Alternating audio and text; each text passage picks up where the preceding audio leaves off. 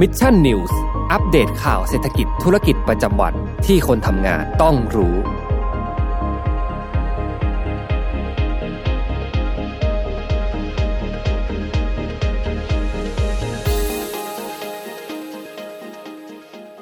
ได้เวลาพัฒนาทักษะใหม่ให้ประเทศไทย Mission to the Moon Reskill Thailand ต่อยอดความเชี่ยวชาญด้านสื่อออนไลน์ที่เข้าใจคนทำงาน สู่การเป็นผู้นำในการพัฒนาทักษะใหม่ กับ Mission Academy คอร์สพิเศษ โดยรวิทหานอุตสาหะอ้ำสุภกร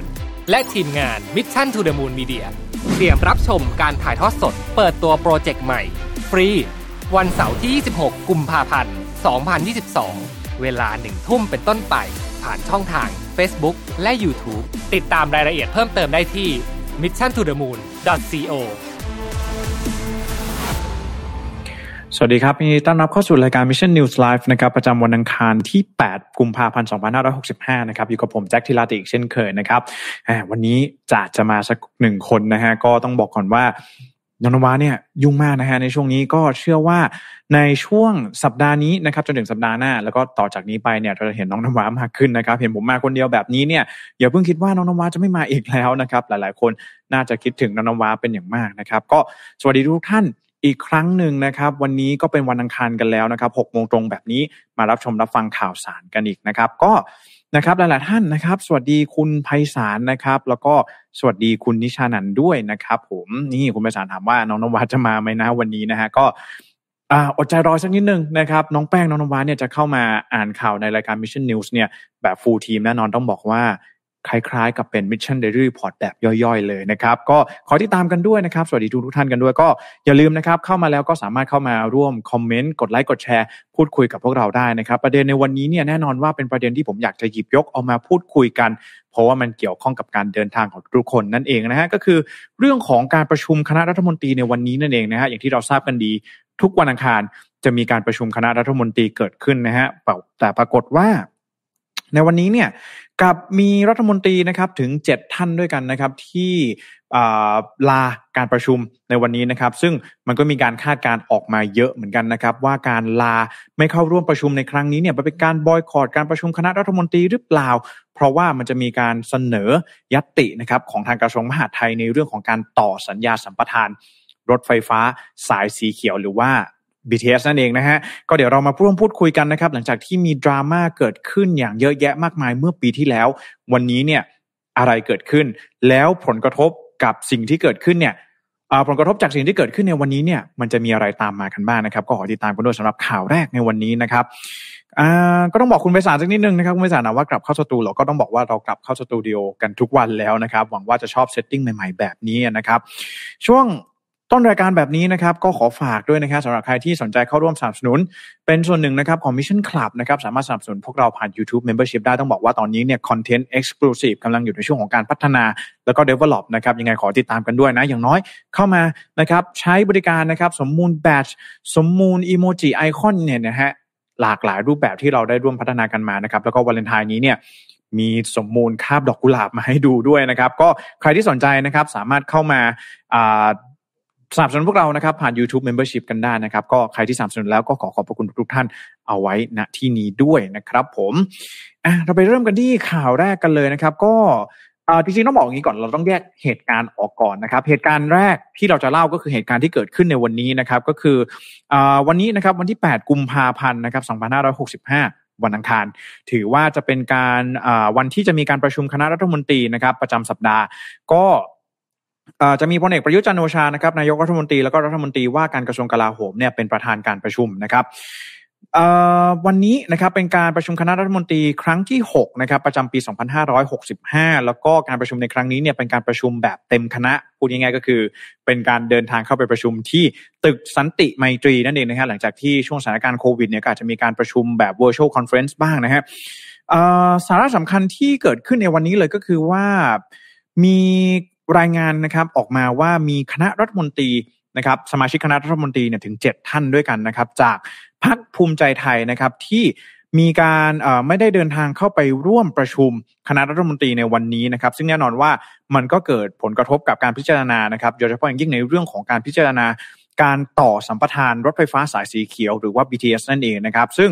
รัฐมนตรีทั้ง 7 ท่านนะครับ ก็เป็นรัฐมนตรีจากสังกัดพักภูมิใจไทยทั้งหมดนะครับ ก็คืออคุณอนุทินชาญวีรกูลนะครับ คุณศักดิ์สยามชิดชอบนะครับรัฐมนตรีว่าการกระทรวงคมนาคมนะครับ คุณพิพัฒน์รัชกิจประการนะครับ รัฐมนตรีว่าการกระทรวงท่องเที่ยวและกีฬา คุณทรงศักดิ์ทองศรีนะครับรัฐมนตรีช่วยว่าการกระทรวงมหาดไทย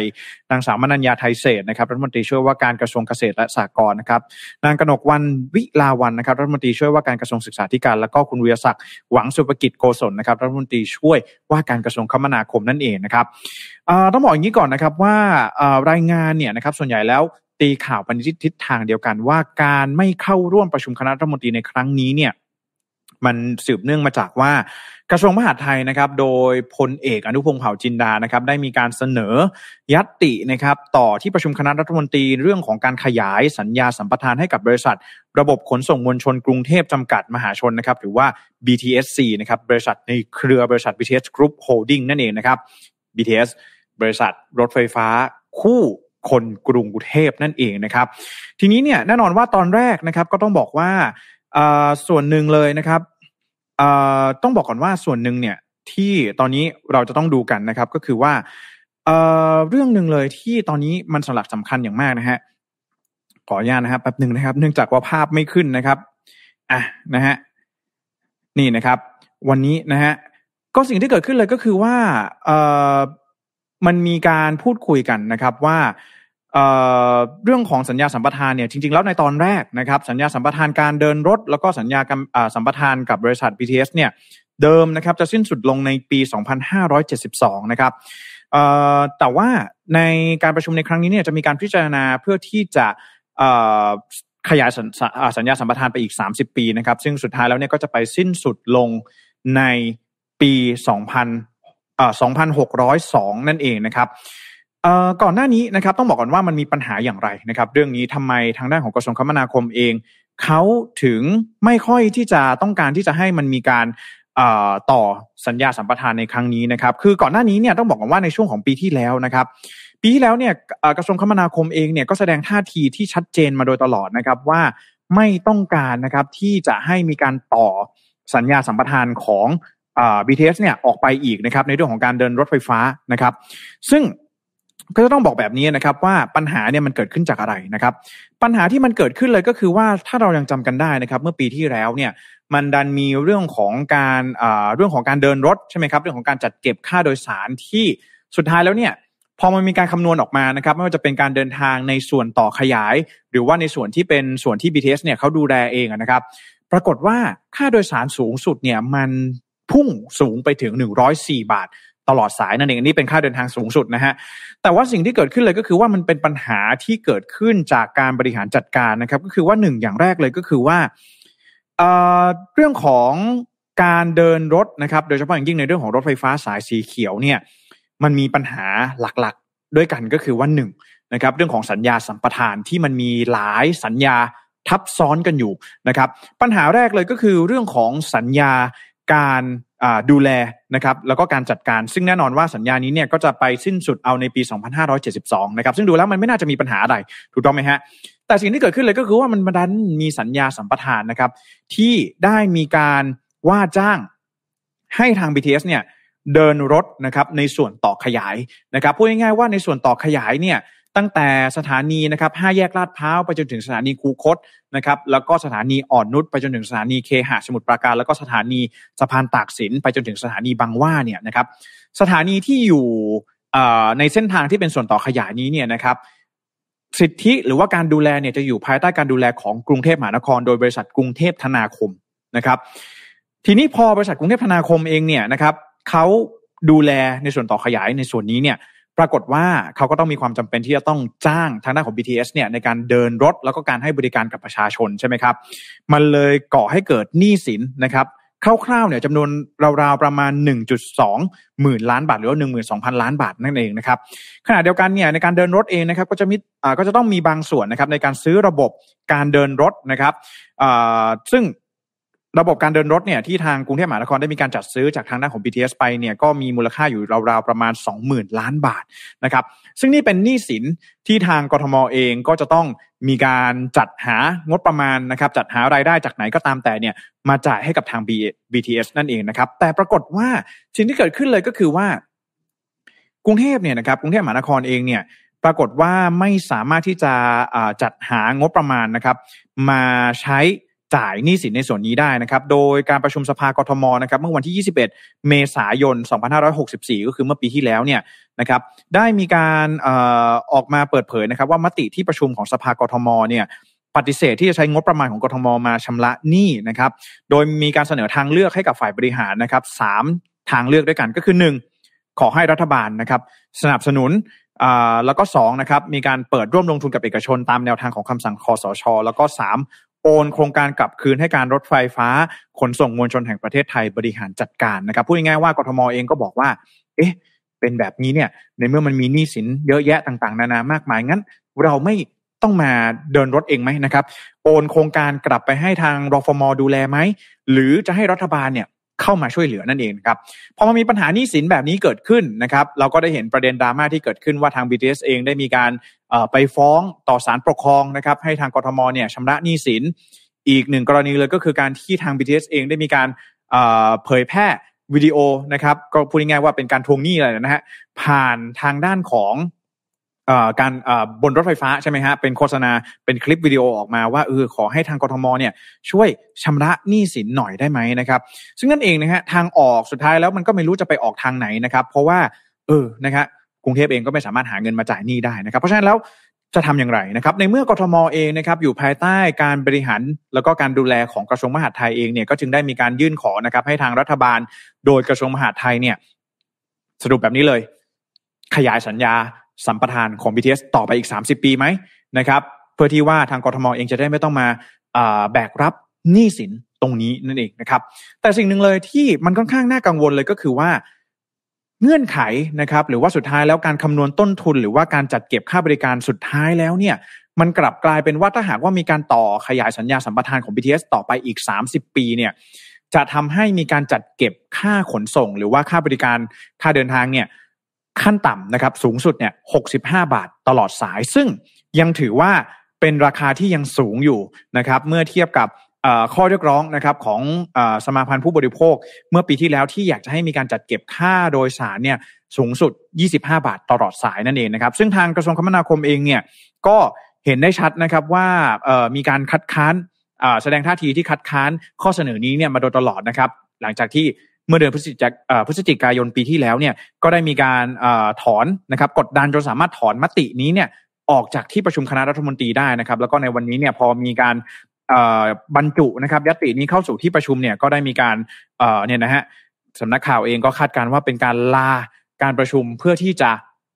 บอยคอตนะครับหรือว่าหลีกเลี่ยงที่จะต้องพิจารณาในญัตตินี้นั่นเองนะครับแต่ต้องบอกอย่างนี้ก่อนว่าสิ่งที่ผมเล่าให้ฟังในวันนี้เนี่ยมันเป็นเพียงแค่ tip of the iceberg เท่านั้นมันเป็นเพียงแค่ยอดภูเขาน้ำแข็งเท่านั้นนะฮะเพราะว่าอะไรนะครับ เพราะว่ามันจะต้องไปดูรายละเอียดต่างๆ ที่มันยิบย่อยมากๆนะครับ โดยประเด็นที่ทางกระทรวงคมนาคมเองเนี่ยได้มีการแสดงความเห็นคัดค้าน การขยายสัญญาสัมปทานมาโดยตลอดเนี่ยนะครับก็จะบอกว่ามันแบ่งออกเป็น 4 ประเด็นด้วยกันนะครับ ประเด็นแรกก็คือเรื่องของประเด็นความครบถ้วนตามหลักการของพระราชบัญญัติการร่วมลงทุนระหว่างรัฐ และก็เอกชนพศปี 2562 ซึ่งจุดนี้เนี่ยมันจะมีจุดที่ ย้อนกลับไปนะครับในสมัยของคอสชเนี่ยในตอนนั้นนะครับได้มีคำสั่งของคอสชเนี่ยให้มีการขยายสัมปทาน หรือว่าให้พิจารณาในเรื่องของการร่วมลงทุนนะครับระหว่างภาครัฐแล้วก็เอกชนในครั้งนั้น ซึ่งทางด้านของกระทรวงคมนาคม หรือว่าทางด้านของพรรคภูมิใจไทยเองเนี่ยก็มองว่าประเด็นนี้นะครับถ้าหากว่าจะต้องขยายสัมปทานออกไปจริง ๆ อีก 30 ปีเนี่ย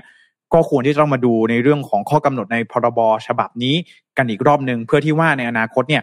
อาจจะต้องมีการจัดหาผู้ให้บริการหรือผู้ให้เดินรถเนี่ยให้มันมีความโปร่งใสมากยิ่งขึ้นนั่นเองนะครับอีกเรื่องหนึ่งเลยก็คือว่าประเด็นของการคิดค่าโดยสารที่เหมาะสม แล้วก็เป็นธรรมให้กับผู้ใช้บริการเพื่อส่งเสริมให้ผู้ที่มีรายได้น้อย มาใช้บริการรวมถึงรวมทั้งรถไฟฟ้าสายสีเขียวนะครับโดยมีการกำหนดอัตราค่าโดยสารสูงสุดได้ต่ำกว่า 65 บาท ซึ่งเรื่องนี้ก็เป็นเรื่องของค่าเดินทางนั่นเองนะครับส่วนเรื่องอื่นๆเนี่ยก็เป็นเรื่องของอสินทรัพย์ นะครับประเด็นการใช้สินทรัพย์ของรัฐที่ได้รับโอนจากเอกชนให้เกิดประโยชน์สูงสุดควรพิจารณาให้เกิดความชัดเจนนะครับในเรื่องของการใช้สินทรัพย์ของรัฐว่าควรจะได้ผลประโยชน์อย่างไรบ้าง จากการขยายสัมปทานในครั้งนี้นะครับ แล้วก็ผลประโยชน์เนี่ยมันจะเป็นเม็ดเงินมากน้อยแค่ไหนนั่นเองนะครับส่วนประเด็นสุดท้ายเลยก็คือเรื่องของหนี้สินนั่นเองนะครับว่าเออมันมีข้อพิพาททางกฎหมายเนี่ยก็อาจจะต้องมีการดำเนินการให้เสร็จสิ้นลุล่วงก่อนหรือเปล่านะครับ ก่อนที่จะมีการขยายสัญญาสัมปทานนั่นเองนะครับ ซึ่งแน่นอนนะครับ สุดท้ายแล้ว ทางด้านของพลเอกประยุจันโอชานายกรัฐมนตรีเองก็ได้มีการสั่งการนะครับ ว่าเนื่องจากหน่วยงานที่เกี่ยวข้องนะครับ หรือผู้ที่เกี่ยวข้องเองไม่ครบไม่ได้มาแสดงตนจนครบในที่ประชุมในวันนี้เนี่ยจึงขอให้เลื่อนการพิจารณาออกไปเป็นสัปดาห์หน้าแทนนะครับ ก็ถือว่าตอนนี้นะครับเรื่องของประเด็นนะครับที่เกิดขึ้นเกี่ยวข้องกับการเดินรถไฟฟ้านะครับ สายสีเขียวเนี่ยก็ยังไม่สามารถที่จะหาข้อสรุปได้นั่นเองนะครับ ในวันนี้แล้วก็ ต้องมาดูกันอีกทีหนึ่งนะครับว่าตอนนี้เนี่ยทางออกนะครับมันมีหลากหลายทางออกมากๆนะครับ แต่เพียงแต่ว่าทานายกนะครับ จะชี้เป็นชี้ตายอย่างไรนะครับ จะใช้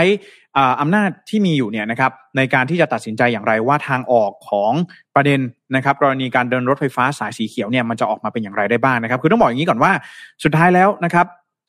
มันก็จะต้องมาดูกันที่ตัวสัญญาสัมปทานนะครับ มันมีสเต็กโฮเดอร์เยอะแยะมากมายไม่ว่าจะเป็นบริษัทผู้เดินรถเองนะครับ BTS ผู้ประกอบการเองนะครับ ทางด้านของรัฐบาลเองไม่ว่าจะเป็นกรุงเทพมหานครกระทรวงคมนาคมกระทรวงมหาดไทยนะครับ บริษัทกรุงเทพธนาคมนะครับหรือแม้แต่กระทั่งผู้บริโภคอย่างเราๆด้วยนะฮะก็ต้องรอดูกันต่อไปว่า จะสามารถหาทางออกเรื่องนี้อย่างไรได้บ้างนะครับ แต่ว่าในปัจจุบันนี้เนี่ยก็ต้องยอมรับว่าทางด้านของกรทมเองนะครับ ก็มีการขยายระยะเวลานะครับ ที่จะงด การจัดเก็บค่าโดยสารในช่วงของที่เป็นส่วนต่อขยายนะครับของทางรถไฟฟ้าสายสีเขียวออกไป แต่สิ่งหนึ่งเลยนะครับ ก็ต้องยอมรับว่าการที่กทมงดจัดเก็บค่าโดยสารในช่วงนี้ออกไปเนี่ยก็จะทำให้หนี้สินของทางกทมเนี่ยเพิ่มพูนมากยิ่งขึ้นไปเรื่อยๆด้วยนะครับก็ต้องรีบหาทางออกให้ได้นะครับ ในเรื่องของอการลงทุนต่างๆ แบบนี้นะครับ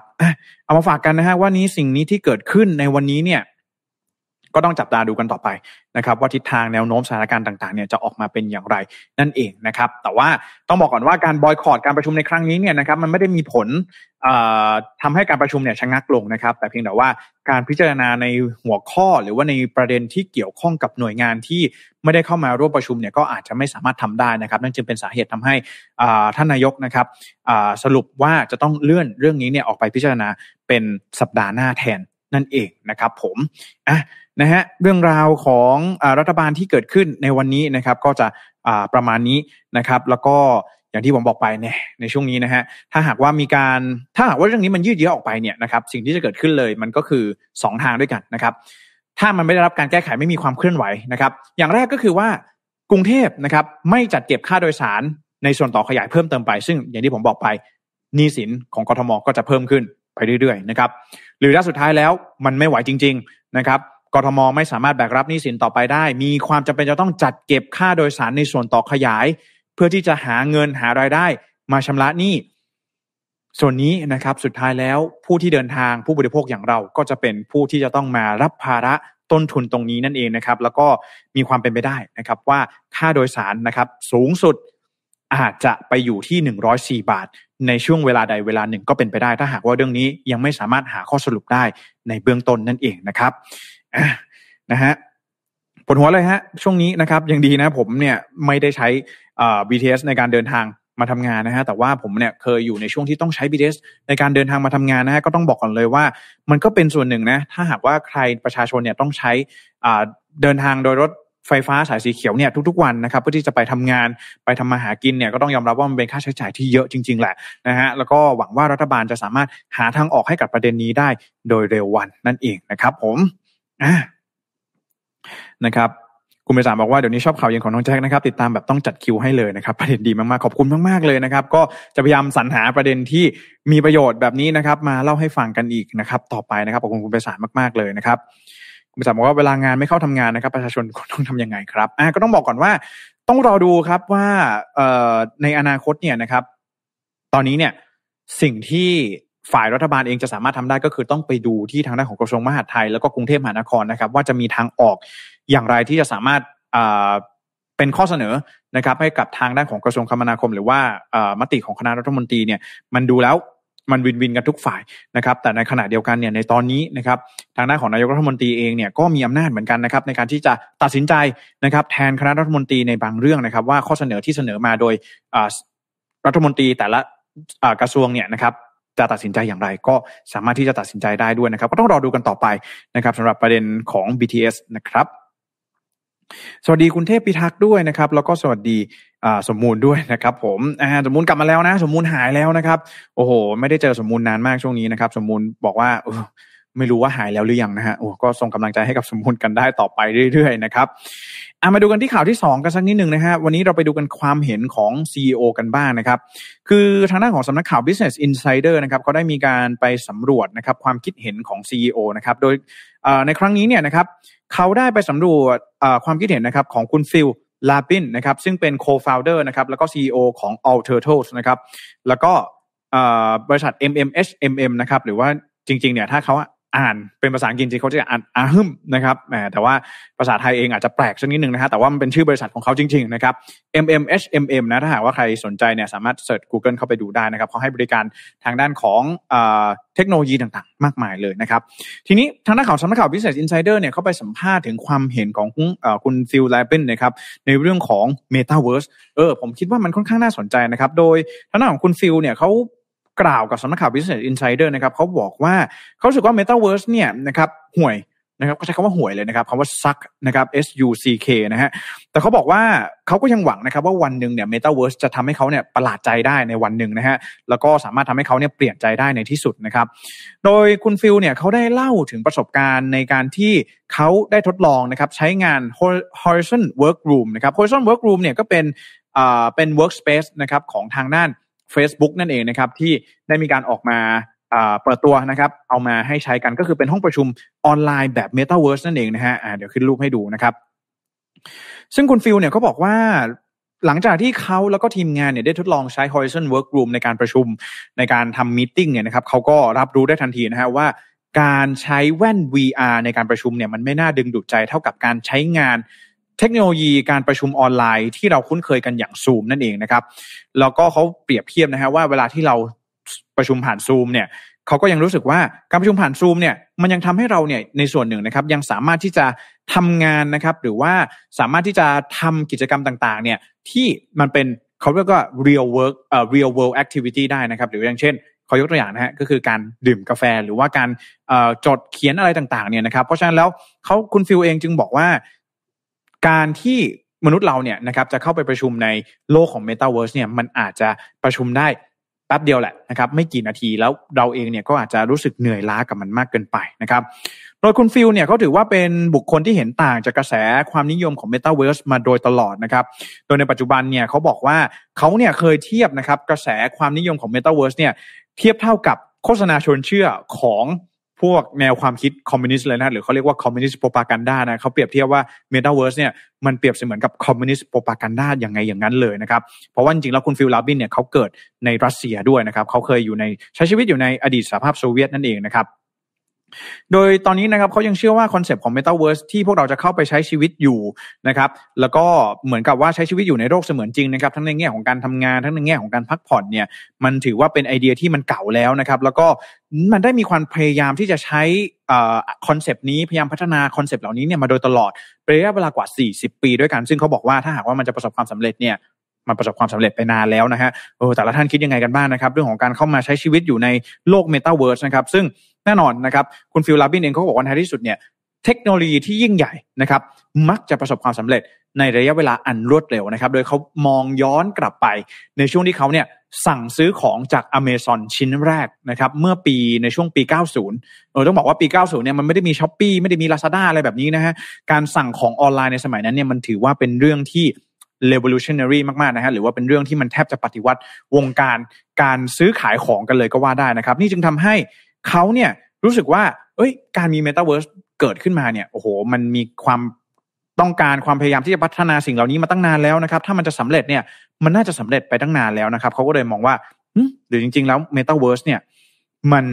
อาจจะไม่เวิร์กก็ได้นะครับ ผมนะฮะแต่ละท่านคิดยังเห็นอย่างไรกันบ้างนะครับ ก็ร่วมคอมเมนต์กันเข้ามาพูดคุยกันได้นะ แต่คือ มันเคยมีคลิปวิดีโออันหนึ่งนะฮะของทางด้านของ Wall Street Journal นะครับที่เขาเองเนี่ยได้มีการให้นักข่าวของเขาเนี่ยทดลองไปใช้ชีวิตอยู่บนโลก Metaverse 24 ชั่วโมงด้วยกันนะฮะก็เขาก็บอกนะฮะว่า เอ๊ะ ส่วนหนึ่งเนี่ยการที่เราต้องตื่นขึ้นมาแล้วก็ใส่เฮดเซตใส่ VR ตลอดเวลาเนี่ยเอ๊ะบางทีมันไม่ดีต่อสุขภาพหรือเปล่านะฮะหลาย ๆ เรื่องเนี่ยไม่ว่าจะเป็นเรื่องของการที่เราต้องจ้องหน้าจออยู่ตลอดเวลานะครับแล้วก็ปฏิสัมพันธ์ต่าง ๆ เนี่ย มันไม่ได้เหมือนปฏิสัมพันธ์บนโลกแห่งความเป็นจริงนะฮะบางทีเนี่ยเวลาเราเจอเพื่อนใช่ไหมครับ เรานั่งคุยกันสมมติเราไปทำงานเนี่ยเรานั่งคุยกันนะครับ มองเห็นหน้ากันแบบนี้เนี่ยอยู่ในบรรยากาศที่มันสัมผัสได้ผ่านสัมผัสทั้ง 5 ของพวกเราเนี่ยบางทีมันอาจจะดีกว่าที่เราไปอยู่บนโลกเสมือนหรือเปล่านะครับ แล้วก็ต้องอย่าลืมว่า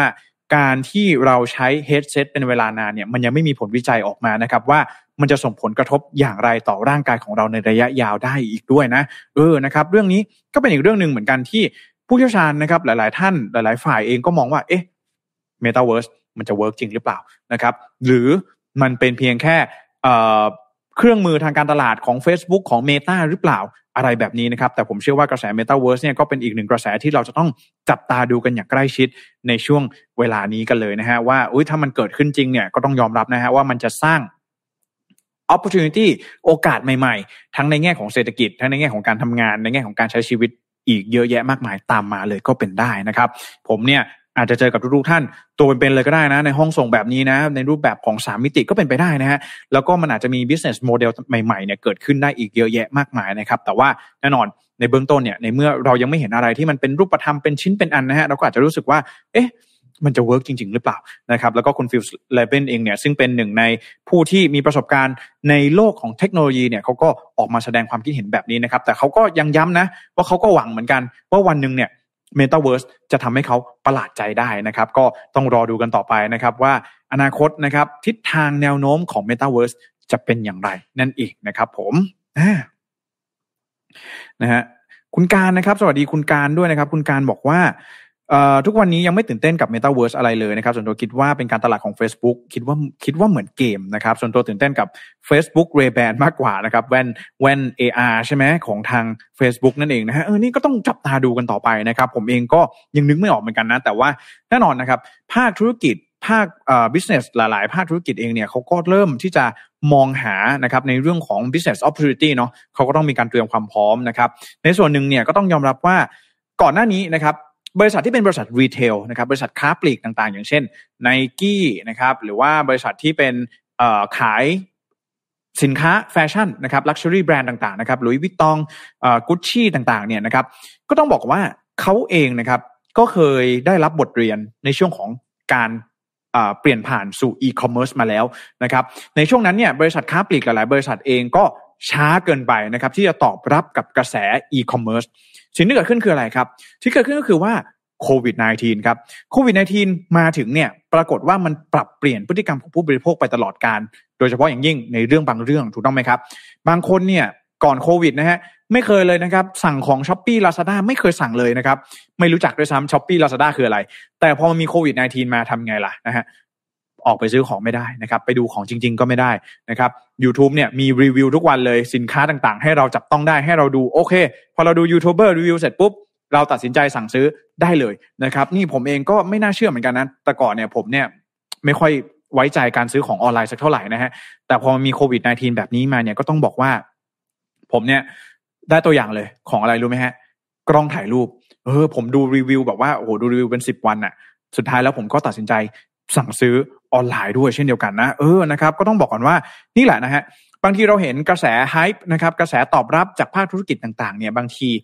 มันก็เป็นไปเพื่อการเตรียมตัวนะฮะเพราะเขาก็มองเองว่ามันเป็นโอกาสทางธุรกิจอย่างหนึ่งนะครับในอนาคตอย่างแน่นอนเรื่องของสินทรัพย์ที่คิดท่านต่าง ๆ นะครับ แต่ว่าในแง่ของ user experience ในแง่ของตัวบุคคลของพวกเราเนี่ยโอ้โหถ้าเราจะต้องตื่นขึ้นมาอยู่บ้านสวมแว่น VR แบบนี้นะฮะ ไม่แน่ใจเหมือนกันว่ามันจะรู้สึกเหมือนว่าเหมือนกับเราเดินทางออกจากบ้านหรือเปล่านะเพราะก็ต้องยอมรับว่าใครที่ work from home หลาย ๆ คนเนี่ยก็น่าจะรู้กันดีนะฮะว่า work from home ไปเนี่ยโดยเฉพาะยิ่งคนที่เป็น extrovert เนี่ยสามสี่วันสองสาวันเนี่ยบางทีรู้สึกว่าเหงาเฉามากเลยนะครับ ต้องออกมาเจอเพื่อนบ้างอะไรแบบนี้นะฮะก็ถือว่ายังต้องมีอีกหลาย ๆ แง่มุมที่เราต้องดู เราก็ต้องศึกษาเกี่ยวข้องกับ Metaverse นะครับ วันนี้ยกความเห็นของคุณฟิล ลิบินซึ่งเป็นหนึ่งในผู้ที่อยู่ในแวดวงเทคโนโลยีนะครับ เอามาฝากกันจาก Business Insider นะครับ ก็ไม่ได้ฟันธงนะ มันจะ work หรือไม่ work นะครับเขาบอกว่ามันอาจจะไม่ work ก็ได้นั่นเองนะครับสวัสดีคุณนพสูนด้วยนะครับ บอกว่าวันนี้มาฟังสดไม่ได้มาฟังช่วงเย็นนานมากนะครับ ไม่เป็นไรนะครับ ฟังย้อนหลังได้ทุกวันเลยนะครับ แล้วคุณธนสินนะครับบอกว่าสวัสดีครับ ติดตามข่าวสารเหมือนเดิมครับ สวัสดีด้วยนะครับ คุณหนูนาลีนะครับบอกว่าเมตาเวิร์สนะครับรอดูสิ่งแปลกใหม่ในไทยบ้างนะครับ ตอนนี้ยังไม่เห็นนะครับสำหรับสิ่งแปลกใหม่อะเดี๋ยวถ้าหากว่าผมเจอข้อมูลอะไรที่น่าสนใจเดี๋ยวจะนำมาฝากกันนะครับ ขอบคุณคุณหนูนามากๆที่เข้ามาร่วมคอมเมนต์พูดคุยกันในวันนี้นะครับสำหรับข่าวต่อไปนะครับไปดูกันที่เรื่องของอ่ารัสเซียยูเครน แล้วก็นาโตสหรัฐกันบ้างนะฮะโอ้โหตีกันฝุ่นตลบเลยนะครับเดี๋ยววันนี้จะมาเล่าให้ฟังว่าเกิดอะไรขึ้นนะครับ คือล่าสุดเนี่ยนะครับทางด้านของประธานาธิบดีเอมมานูเอลมาครองนะครับแล้วก็ได้ไปมี summit นะครับหรือว่าไปประชุมสุดยอดผู้นำนะครับร่วมกันกับประธานาธิบดีวลาดิเมียร์ปูตินนะครับที่พระราชวังเครมลินนะครับที่กรุงมอสโกนั่นเองนะฮะซึ่ง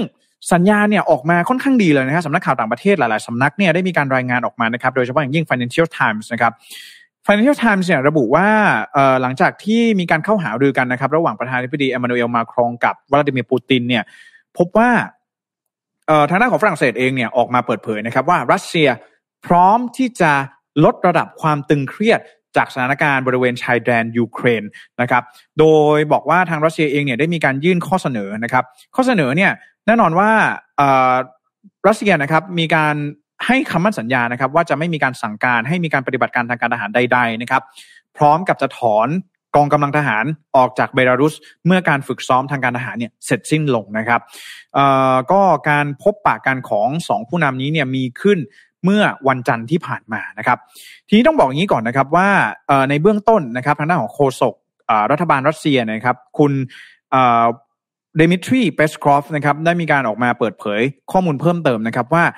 ในเบื้องต้นเนี่ยนะครับต้องบอกกันว่าข้อเสนอหรือว่าข้อตกลงดังกล่าวของรัสเซียแล้วก็ฝรั่งเศสเนี่ยอาจจะยัง too early to talk นะฮะหรือว่ายังจะเร็วไปที่จะสรุปออกมานะครับ ว่ารัสเซียจะทำตามนี้ทั้งหมดนะครับ แต่ว่าแน่นอนนะครับ ข้อเสนอของรัสเซียเองเนี่ยนอกเหนือจากฝรั่งเศสแล้วที่จะต้องยอมรับในข้อเสนอของรัสเซียนะครับ ชาติสมาชิกในสหภาพยุโรป แล้วก็ชาติสมาชิกนาโตเนี่ยจะต้องเห็นชอบกับข้อตกลงของรัสเซียด้วยนะครับ โดยที่ผ่านมานะครับวลาดิเมียร์ปูตินเนี่ยนะครับหรือว่าประธานาธิบดีของรัสเซียเนี่ย กล่าวหาชาติตะวันตก แล้วก็เนโตมาโดยตลอดเลยนะฮะบอกว่านาโตนั่นแหละชาติตะวันตกนั่นแหละที่มาทำให้สถานการณ์ที่ยูเครนเนี่ยมันตึงเครียดมากยิ่งขึ้นนะครับแล้วก็มีการประโคมข่าวต่างๆนานามากมายว่ารัสเซียเนี่ยจะเข้าไปยึดยูเครนมันก็ทำให้สถานการณ์เนี่ยมันเครียดขึ้นมานะครับ ซึ่งรัสเซียเองนะครับหรือว่าปูตินเองเนี่ยก็ยังกล่าวนะว่าถึงแม้ว่าเขาจะมองว่าชาติตะวันตกหรือว่านาโตเนี่ย เป็นต้นเหตุหรือว่าเป็นสาเหตุสำคัญนะครับ ที่จะทำให้สถานการณ์เนี่ยมันตึงเครียดขึ้นมานะครับ แต่รัสเซียเองก็พร้อมที่จะประนีประนอมในทุกๆทางที่เป็นไปได้ เพื่อความมั่นคงของภาคพื้นทวีปยุโรปนั่นเองนะครับก็ยังยืนกรานคำเดิมนะครับ ว่าข้อเรียกร้องของรัสเซียเองคือจะไม่ให้ไม่อยากให้นาโตเนี่ยนะครับ ยอมอรองรับสมาชิกภาพของยูเครน คือไม่อยากให้ยูเครนเนี่ยเข้าร่วมกับนาโตนั่นเองนะฮะง่ายๆแบบนี้นะครับ ซึ่งแน่นอนว่าตอนนี้อย่างที่บอกไปนะครับดิมิทรีเปสคอฟเนี่ยโฆษกของรัฐบาลรัสเซียเองก็บอกว่ามันยังเร็วไปที่จะสรุปนะครับ ต้องรอเขาเรียกว่าเป็น continue dialogue นะครับหรือว่าต้องรอการพูดคุยอย่างต่อเนื่องเพื่อที่จะหาข้อสรุปให้ได้นะครับทางด้านของประธานาธิบดีเอมานูเอลมาครองเองนะครับ บอกว่าการเข้าพบ มาครองเนี่ยนะครับจะมีกำหนดการเข้าพบวลาดิเมียร์เซเลนสกี้ที่เป็นประธานาธิบดียูเครนในวันนี้นะครับวันอังคารนี้ซึ่งแน่นอนว่าตอนนี้น่าจะน่าจะดำเนินการหารือกันอยู่นะครับ แต่ว่าต้องบอกอย่างนี้ก่อนว่ามาครองเองเนี่ยก็ให้ข้อมูลที่ค่อนข้างน่าสนใจนะครับ โดยทางด้านของมาครองเองเนี่ยก็บอกว่าเขาเองนะครับสหภาพยุโรปแล้วก็นาโตเองทราบดีว่าข้อเสนอของรัสเซียกับข้อเสนอของทางนาโตแล้วก็ EU เนี่ยมันมีความแตกต่างกันมากนะครับ คือมันหักปากกากันเลยนะ ฝ่ายฝ่ายใดฝ่ายหนึ่งเนี่ยนะครับมันต้องมีคนยอมสักฝ่ายหนึ่งนะฮะมันไม่สามารถที่จะประนีประนอมกันได้นะครับ แต่มาครงเองเนี่ยเขาใช้คำว่าต้องหา new solution ก็คือมันจะต้องหาทางเลือกหาข้อข้อเสนอหรือว่าทางออกใหม่ ๆนะครับ ที่มันจะสามารถเข้ามาช่วยลดระดับความตึงเครียดระหว่างรัสเซียแล้วก็ยูเครนได้นั่นเองนะครับ ซึ่ง ต้องบอกว่าทั้งสองผู้นำเนี่ยมันก็มีกิมมิคเล็กๆน้อยๆนะครับที่ผมมาฝากกันในวันนี้ก็คือว่าทั้งสองผู้นำเนี่ยนะครับพบปะกันในพระราชวังเครมลินนะครับแล้วก็มีการจัดโต๊ะให้ห่างกันมากๆนะครับเป็นส่วนหนึ่งของ social distancing นะครับแล้วก็ได้มีการเข้าร่วมรับประทานอาหารร่วมกันนะครับแล้วก็ต้องบอกว่าไวน์ที่ทางรัสเซียเอามาเสิร์ฟเนี่ยนะครับเป็นไวน์ที่มาจากทะเลดำนะครับคือมาจากพื้นที่ในภูมิภาคทะเลดำนะครับซึ่งเป็นสถานที่ ที่คุมขังอเล็กซี่นาวาลนีซึ่งเป็นผู้นำฝ่ายค้านของรัสเซียในปัจจุบันนั่นเองนะฮะอันนี้ไม่แน่ใจเหมือนกันว่าสำนักข่าวเขาเล่นข่าวเพื่อที่จะต้องการให้มันเออมีไฟมีอะไรอย่างนี้หรือเปล่านะฮะหรือว่าทางรัสเซียเองเขาต้องการที่จะสื่อสารอะไรกับชาวโลก หรือว่าสื่อสารอะไรกับประธานาธิบดีมาครงด้วยเช่นเดียวกันนะครับอะก็ต้องรอดูนะฮะถือว่าเป็นสัญญาณที่ดีในเบื้องต้นนะครับ แต่ต้องรอดูว่าสุดท้ายแล้วไดอะล็อกที่ฝรั่งเศสเนี่ย จะกลายเป็นตัวตั้งตัวตีนะครับในการที่จะเข้ามาลดความตึงเครียดนะครับบริเวณชายแดนยูเครนเนี่ยนะครับหลังจากที่รัสเซียเองเตรียมกองกำลังกว่าแสนนาย เพื่อที่จะเพื่อที่ว่ามีการคาดการณ์ว่าอาจจะเข้ายึดใช้กำลังทหารเนี่ยเข้ายึดยูเครนหรือเปล่านะครับ ก็วันนี้นะครับรัสเซียฝรั่งเศสเองก็กลายมาเป็นหนึ่งผู้เล่นสำคัญนะครับ ในกรณีความขัดแย้งในครั้งนี้นั่นเองนะครับ ก็ต้องรอดูกันต่อไปนะครับ ถือว่าเป็นสัญญาณที่ดีนะครับ แล้วก็หวังว่าถ้าหากว่า สถานการณ์ทาง geopolitics เรื่องนี้เนี่ยมันคลี่คลายลงเนี่ย เชื่อว่าสถานการณ์ทางเศรษฐกิจเองเนี่ยมันก็จะค่อยๆลดความกดดันลงไปด้วยก็เป็นไปได้ด้วยเช่นเดียวกันนะฮะเพราะว่าตอนนี้เนี่ยสถานการณ์ทางเศรษฐกิจเองก็ต้องยอมรับนะครับว่ามันมีปัจจัยความเสี่ยงเรื่องของ geopolitics เรื่องของความขัดแย้งที่ยูเครนเนี่ยเข้ามาเกี่ยวข้องค่อนข้างเยอะด้วยนะครับไม่ว่าจะเป็นในเรื่องของสภาพเศรษฐกิจในภาคพื้นทวีปยุโรปเนี่ยที่แน่นอนว่าก็ต้องมีการพึ่งพานะครับก๊าซธรรมชาติจากรัสเซียเนี่ย ค่อนข้างเยอะด้วยนะครับ ก็ต้องรอดูกันต่อไปว่าฝรั่งเศสนะครับ จะสามารถกลายมาเป็นกาวใจนะครับ หรือว่าจะสามารถช่วยลดระดับความตึงเครียดในกรณีของยูเครนนี้ได้มากน้อยแค่ไหนนะครับ ก็หวังว่าทุกๆ ชาติทุกๆ ฝ่ายจะสามารถหาข้อตกลงร่วมกันได้ในเร็ววันนี้นั่นเองนะครับผมอ่าก็ประมาณนี้นะครับสำหรับการรายงานข่าว Mission News Live ในวันนี้นะครับ วันนี้วันอังคารต้นเดือนนะฮะหลายๆท่านช่วงนี้นะครับ ก็อย่างที่บอกกันอย่างที่ทราบกันดีนะฮะถึงแม้ว่าตัวเลขจำนวนผู้ติดเชื้อโควิด -19 ช่วงนี้จะปรับตัวเพิ่มสูงขึ้นเนี่ยนะครับแต่ก็เห็นทิศทางแล้วก็แนวโน้มของสังคมไทยนะครับ ประชาชนคนไทยเริ่มที่จะกลับมาใช้ชีวิตกันอย่างปกติมากยิ่งขึ้นแล้วนะครับ อย่างไรก็ตามเนี่ยก็อย่าลืมนะครับระมัดระวังกันด้วยนะครับในเรื่องของสถานการณ์โควิด -19 นะก็ต้องรอดูนะครับ อีกอย่างหนึ่งเลยก็คือว่านายกรัฐมนตรีเองนะครับกระทรวงสาธารณสุขเองภาครัฐเองเนี่ยก็ได้มีการเตรียมนะครับแนวทางในการที่จะปฏิบัติให้ โรคโควิด -19 เนี่ยนะครับกลายเป็นโรคประจำถิ่นด้วยเช่นเดียวกันนะครับ ซึ่งแน่นอนนะครับถึงแม้ว่าในช่วงนี้นะครับอาจจะเป็นช่วงที่สถานการณ์โควิด -19 เนี่ยหลายคนอาจจะรู้สึกว่ามันเริ่มเบาบางลงนะครับเพราะว่าโอมิครอนเองก็อาจจะไม่รุนแรงใช่ไหมแล้วก็หลายคนเองก็เออเริ่มที่จะอยากกลับมาใช้ชีวิตกันอย่างปกติมากยิ่งขึ้นนั่นเองนะฮะยังไงช่วงนี้ก็ขอฝากฝังเอาไว้ด้วยนะครับ ขอให้อ่า ระมัดระวังกันสักนิดหนึ่งนะครับในเรื่องของการใช้ชีวิตนั่นเองนะครับ ก็ขอขอบคุณทุกท่านมากๆนะครับ ที่เข้ามาร่วมพูดคุยกันในวันนี้นะครับ แล้วก็สวัสดีคุณสุภวิทย์ด้วยนะครับ แล้วก็คุณการบอกว่าอยากให้คุณดูรายการคุณแจ็คเยอะๆนะครับก็สัญญาว่าจะพัฒนารายการไปเรื่อยๆแน่นอนนะครับ ก็ช่วงนี้กลับมาที่สตูแรกๆนะครับมันอาจจะตะกุกตะกักสักนิดนึงนะครับมันอาจจะมีปัญหาทางเทคนิคบ้างนะครับยังไงต้องขออภัยกันด้วยนะฮะแต่ว่าข่าวสารที่นำมาฝากกันเนี่ยรับรองว่าจะพยายามคัดสรรนะครับข่าวที่เป็นประโยชน์นะฮะแล้วก็รู้สึกว่า ฟังแล้วเนี่ยนะครับสามารถเอาไปต่อยอดได้นะครับในทุกๆด้าน ยังไงก็ขอฝากฝังเอาไว้ด้วยนะครับในปี 2022 นี้นะครับเราจะกลับมารายงานกันที่สตูกันแล้วนะครับ ก็ตื่นเต้นมากๆเลยนะครับ แล้วก็จะมีน้องแป้ง น้องน้ำว้าเนี่ยเข้ามาร่วมอ่านข่าวด้วยนั่นเองนะครับ ก็สำหรับวันนี้นะครับการรายงานข่าว Mission News Live นะครับก็จบลงแต่เพียงเท่านี้นะครับแล้วเดี๋ยวในวันพรุ่งนี้นะครับจะมีข่าวสารอะไรมาฝากกันนะครับ ก็ขอติดตามกันด้วยนะครับสำหรับวันนี้ผมขอลาไปก่อนแล้วพบกันใหม่ สวัสดีครับ Mission News อัปเดตข่าวเศรษฐกิจธุรกิจประจำวันที่คนทำงานต้องรู้